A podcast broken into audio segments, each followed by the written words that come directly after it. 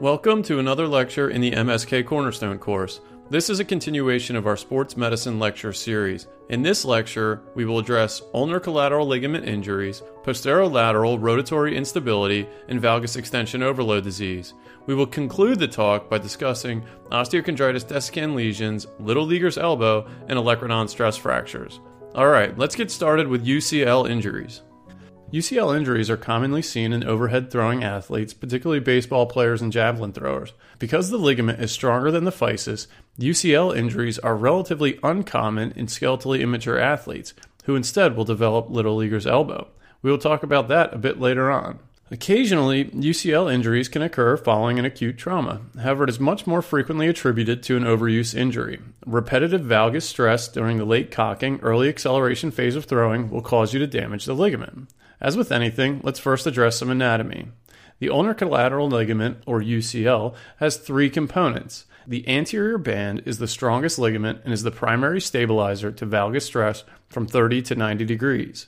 From full extension to 30 degrees of flexion, the olecranon provides the majority of stability to valgus stress. So from 0 to 30 degrees, it is the olecranon, and after 30 degrees, the anterior band of the UCL takes the brunt of the force. The anterior band travels from the sublime tubercle to the medial epicondyle and is isometric throughout flexion and extension. It does, however, get tight in extension and lax in flexion, while the posterior band gets tight in flexion and lax in extension. The posterior band can be released during a contracture release in a stiff elbow to regain some motion without compromising the elbow stability. The transverse ligament plays no role in stability. So, how do patients with a UCL injury typically present, and what are the diagnostic physical exam maneuvers? With acute injuries, some patients will report an acute pop localized to the elbow. However, most times the patient will complain of medial pain during late cocking, early acceleration that has been more gradual in onset and associated with a loss of throwing velocity and accuracy. What would you be considering if the patient complained more of posterior or posterior medial elbow pain that occurred during the terminal elbow extension phase or the deceleration phase of throwing? Valgus extension overload, and we will touch on that in a bit. It is also important to assess for any ulnar nerve symptoms or pain with resisted wrist flexion, indicating either subluxation or compression of the nerve or damage to the flexor pronator mass, respectively.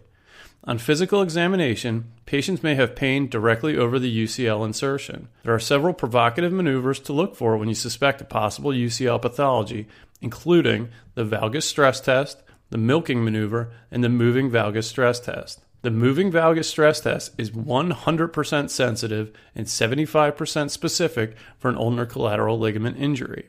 Radiographs are typically negative. A gravity stress test may show medial joint space widening. You're looking for a greater than 3 millimeters of opening to be diagnostic of a UCL disruption. MRI arthrogram is considered the test of choice to make the diagnosis, and it will demonstrate a T sign with contrast extravasation. Recently, dynamic ultrasound has gained interest and may show increased laxity with valgus stress. Now, if I tear my UCL, I'm getting nothing done. And that's the typical first line treatment for most non elite level throwing athletes. Patients can rest, undergo physical therapy, focusing on flexor pronator mass strengthening. High level athletes, however, may need to undergo an ulnar collateral ligament reconstruction. There are several techniques, with the most popular being the figure eight or docking technique. Neither technique has proven to be stronger than the native ulnar collateral ligament. Most surgeons prefer to split the muscle instead of detaching it from its origin.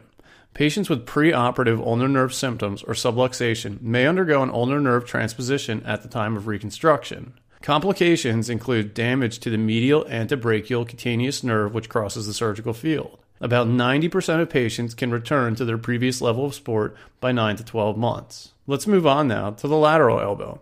We will discuss posterior lateral elbow rotatory instability. This can occur as a traumatic injury with varus stress or as an isolated injury, however, more frequently is found after an elbow dislocation. Disruption of the lateral collateral ligament complex can lead to posterior lateral elbow rotatory instability. During forearm supination, axial load, and valgus stress, the radial head may become sublux posteriorly away from the capitellum. Think of the position that the arm is in when pushing yourself out of a chair from a seated position. First, let's discuss the lateral collateral ligament complex. There are four components the lateral radial collateral ligament, the accessory lateral collateral ligament, the annular ligament, and the lateral ulnar collateral ligament.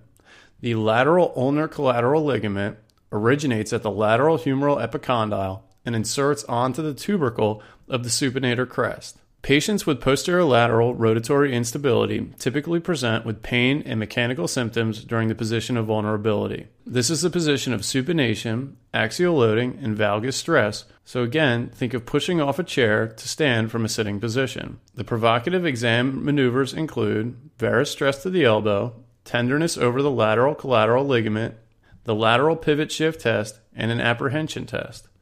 Evaluation begins with plain radiographs of the elbow to rule out any associated fractures and to confirm reduction following an elbow dislocation.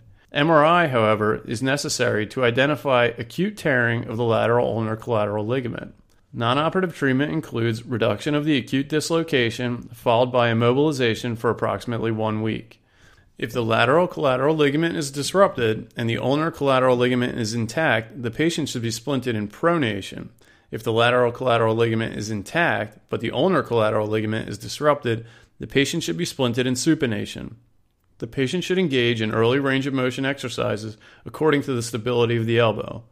Surgical intervention includes reconstruction of the lateral ulnar collateral ligament complex using either autograft or allograft.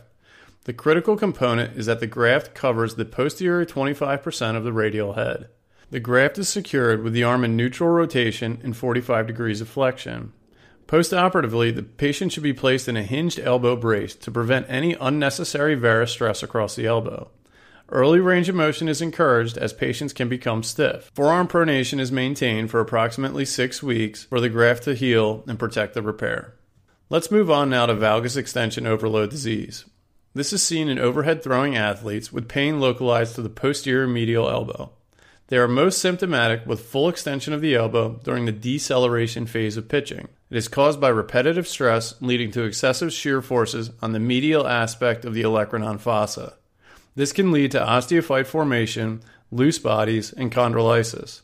Some patients present concurrently with cubital tunnel syndrome. As stated earlier, the patient will present with pain in the posterior medial elbow during the deceleration phase of pitching. On physical examination, the patient may be tender to palpation over the posterior medial olecranon, and they may have pain with forced elbow extension. Plain radiographs show osteophyte formation in the posterior medial olecranon. There may be loose bodies as well. An MRI is helpful in differentiating this from a partial tear of the ulnar collateral ligament. Osteophytes can best be appreciated on a CT scan. The initial management of valgus extension overload disease includes non operative treatment with anti inflammatories, rest, and activity modification. If the patient fails conservative therapy, they may undergo a posterior medial osteophyte resection, loose body removal, and debridement of any cartilage damage. This can be done arthroscopically or open. It is very important to remove only the osteophytes and not normal olecranon. Resection of the native olecranon will decrease the bony contribution to valgus stability. This will increase the tension across the ulnar collateral ligament and may result in damage to the UCL. Let's talk now about osteochondritis dissecans of the elbow. Osteochondritis dissecans of the elbow is a localized injury leading to subsequent separation of the articular cartilage and subchondral bone of the capitellum. This typically occurs in patients after the age of 10 more commonly in boys than girls, and involves the capitellum of the dominant extremity. Patients are typically involved in either overhead throwing activities or upper extremity weight bearing exercises such as gymnastics. It is believed to be caused from a repetitive compression type injury to the immature capitellum, leading to vascular insufficiency and eventually failure of the subchondral bone. This has been associated with Panner's disease as well. Panner's disease presents in children less than 10 years old and is also self limited. Most teenagers with an osteochondritis dissecans lesion of the elbow will typically heal in 16 to 18 months of non operative management. These patients will present with elbow pain that is gradual in onset, associated with activity and localized laterally. They may complain of mechanical symptoms, including catching, locking, or grinding.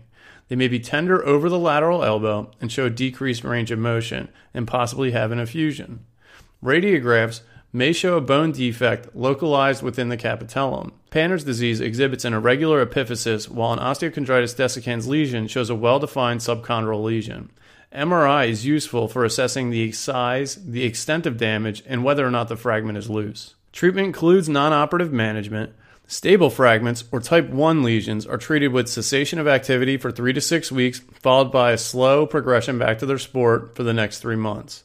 Operative management ranges from diagnostic arthroscopy and subchondral drilling of the capitellum to fixation of the lesion and possibly debridement and loose body excision. For testing purposes, a stable type 2 lesion should undergo retrograde drilling of the capitellum. Another common sport related elbow injury in our pediatric population is little leaguer's elbow. Little leaguer's elbow is a generic term including medial epicondylitis, ulnar collateral ligament injuries, and flexor pronator mass strain. This occurs in younger patients and is associated with repetitive valgus loading seen during overhead throwing motion. Younger patients are much more common to have apophysitis or avulsion injuries than ulnar collateral ligament sprains. This has been associated with throwing breaking balls as well. Bottom line is, throwing motion causes tension overload over the medial structures. The repetitive contraction of the flexor pronator mass stresses the growth plate, leading to apophysitis. Patients may present with pain in the throwing arm, decreased speed, decreased accuracy, and distance in their throw. They may be tender to palpation over the medial epicondyle and show pain with valgus stress. Radiographs may show physeal widening of the medial epicondyle. An MRI will also show increased edema of the medial epicondyle apophysis. This is also a helpful diagnostic test to rule out any ulnar collateral ligament insufficiency. Non operative treatment includes rest and activity modification.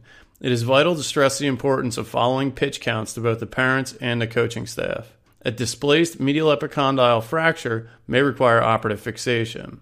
Let's talk now about olecranon stress fractures. Olecranon stress fractures are a rare injury predominantly affecting throwing athletes. These patients will present with pain in the posterior medial olecranon that is worse with throwing and improves with rest. On evaluation, radiographs may be normal.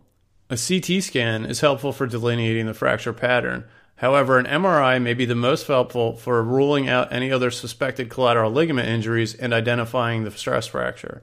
Non operative treatment includes cessation of throwing and activity modification. They should avoid any valgus loading stress during this time. Operative management includes fixation with a large single compression screw or tension band wire construct. All right, that concludes our talk on sport related issues involving the elbow, including ulnar collateral ligament injuries, posterolateral rotatory instability, valgus extension overload, olecranon stress fractures, and our pediatric issues of osteochondritis dissecans and little leaguer's elbow. Thanks for listening, and please check back for updates frequently.